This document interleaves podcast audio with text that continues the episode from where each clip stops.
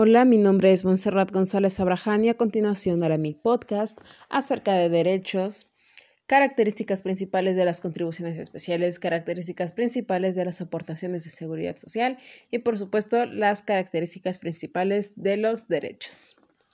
Bueno, antes que nada voy a comenzar con el concepto de derechos.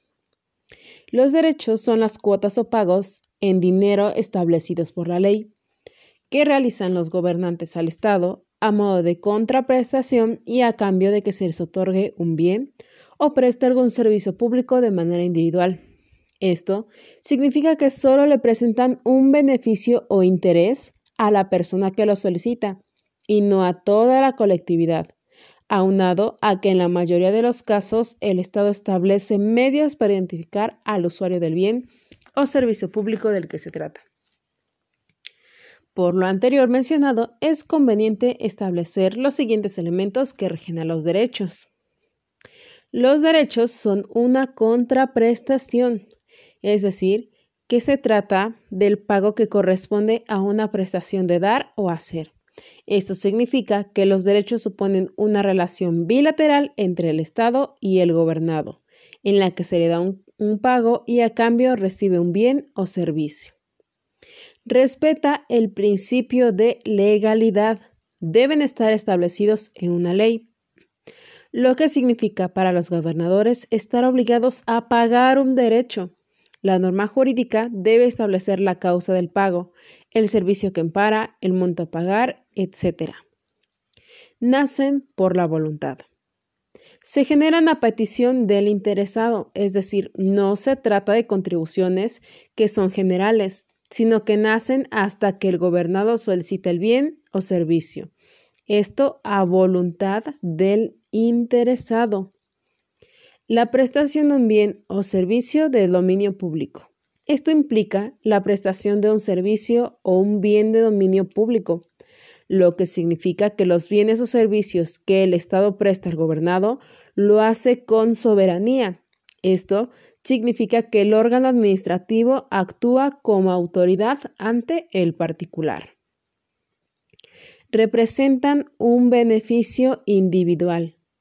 Los bienes o servicios públicos que presta el Estado son individuales, no generales, puesto que van dirigidos al individuo que los solicita, y en la mayoría de los casos el Estado establece mecanismos o sistemas en los que identifica plenamente al solicitante, puesto que en algunas ocasiones se trata de servicios en los que se expide el nombre del solicitante, como es el caso de los pasaportes o de las licencias para conducir.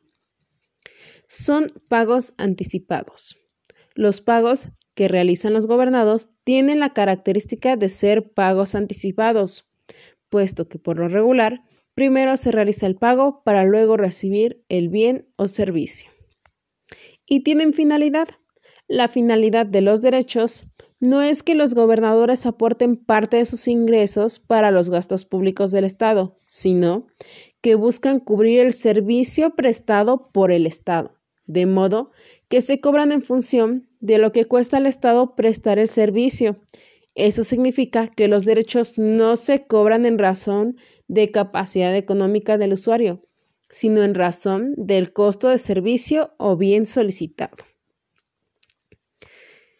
Los principios que rigen a los derechos, como señalamos en capítulos anteriores, estos tributos deben ser proporcionales, es decir, por un lado cobrar una parte adecuada y no excesiva de los ingresos de un gobernado y por otro atender a las posibilidades o capacidad económica de la persona, es decir, cuánto puede aportar en estos términos, para representar el principio de proporcionalidad, los legisladores deben establecer tasas o cuotas fijas de derechos, en las que se cubra una proporción de los sueldos de los empleados que prestan el servicio o atienden al usuario, una proporción de los gastos fijos en lo que incurre el gobierno en la prestación del servicio y el total de costo de los materiales usados de la prestación de bien o servicio.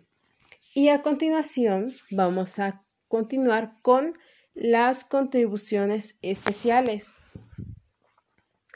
Las contribuciones especiales son aquellas cuyo hecho imponible consta de la obtención de un beneficio, de un aumento de valor de sus bienes, lo anterior, como consecuencia de la realización de obras públicas o ampliación de servicios públicos.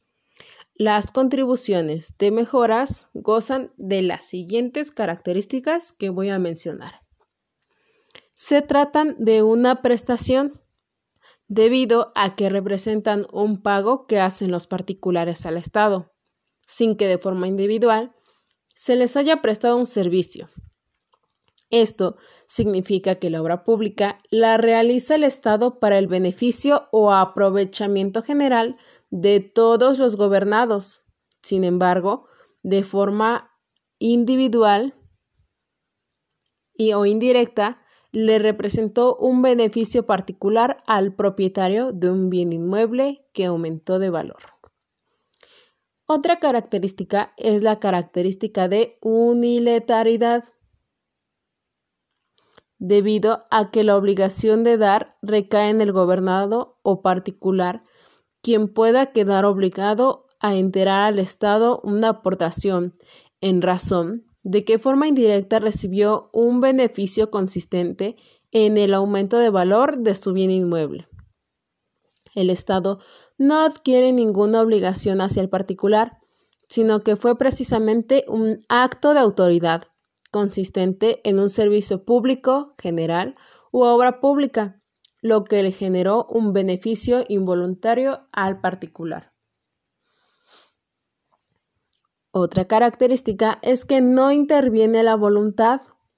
El particular no decide si quiere participar en el beneficio que representa la obra pública, sino que es el Estado quien planea y realiza la obra, y al estar establecido en la ley, el gobernado adquiere la obligación de pagar.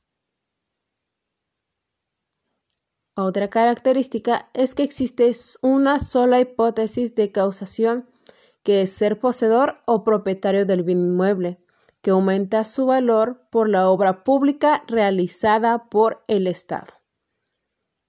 Implican la construcción de una obra pública por parte del Estado.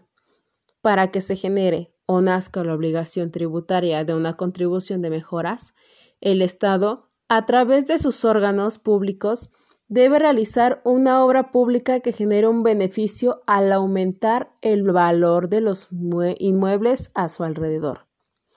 La obra pública representa un beneficio colectivo y particular. Si bien la obra pública es general, pues beneficia a toda la colectividad y a cualquier gobernado que pueda o quiera hacer uso de ella.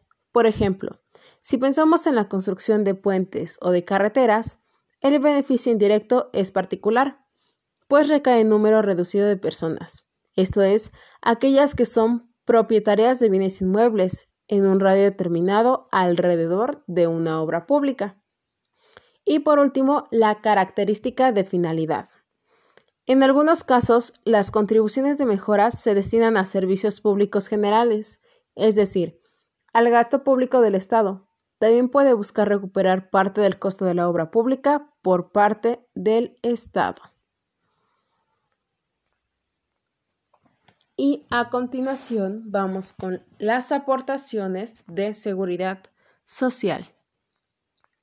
Las aportaciones de seguridad social son aquellas contribuciones establecidas en la ley las cuales corren a cargo de personas que son sustituidas por el Estado para el cumplimiento de diversas obligaciones fijadas en la ley del Seguro Social, o bien por aquellas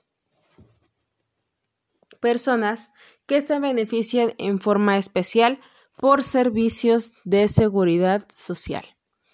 En este sentido, la seguridad social son los medios que los trabajadores tienen para enfrentar situaciones excepcionales o extraordinarias que suceden, como la invalidez, enfermedad, maternidad, accidentes, a fin de no poder continuar con la percepción de sus ingresos ordinarios, tengan alcance de sus recursos, servicios o bienes que les ayuden de forma extraordinaria, temporal o permanente.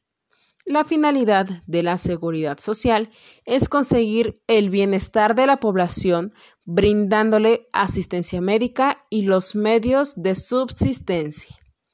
Para que el Estado brinde dichos servicios a los trabajadores, los patrones deben realizar aportaciones económicas al Estado. Dichas aportaciones son pagadas principalmente por los patrones y en parte por los trabajadores de forma mensual y bimestral. Las principales instituciones que representan al Estado para brindar la seguridad social y a su vez cobran dichas contribuciones son las siguientes. El Instituto Mexicano del Seguro Social, el Instituto del Fondo Nacional de Vivienda para los Trabajadores, el Instituto de Seguridad y Servicios Sociales para los Trabajadores del Estado, la Secretaría de Salud, la Secretaría de Marina y la Secretaría de la Defensa Nacional. Todas estas contribuciones, desde los derechos, desde las contribuciones especiales y las aportaciones de seguridad social, son totalmente fundamentales para el Estado y de igual manera para los ciudadanos, ya que estos conceptos tienen beneficios. Un claro ejemplo del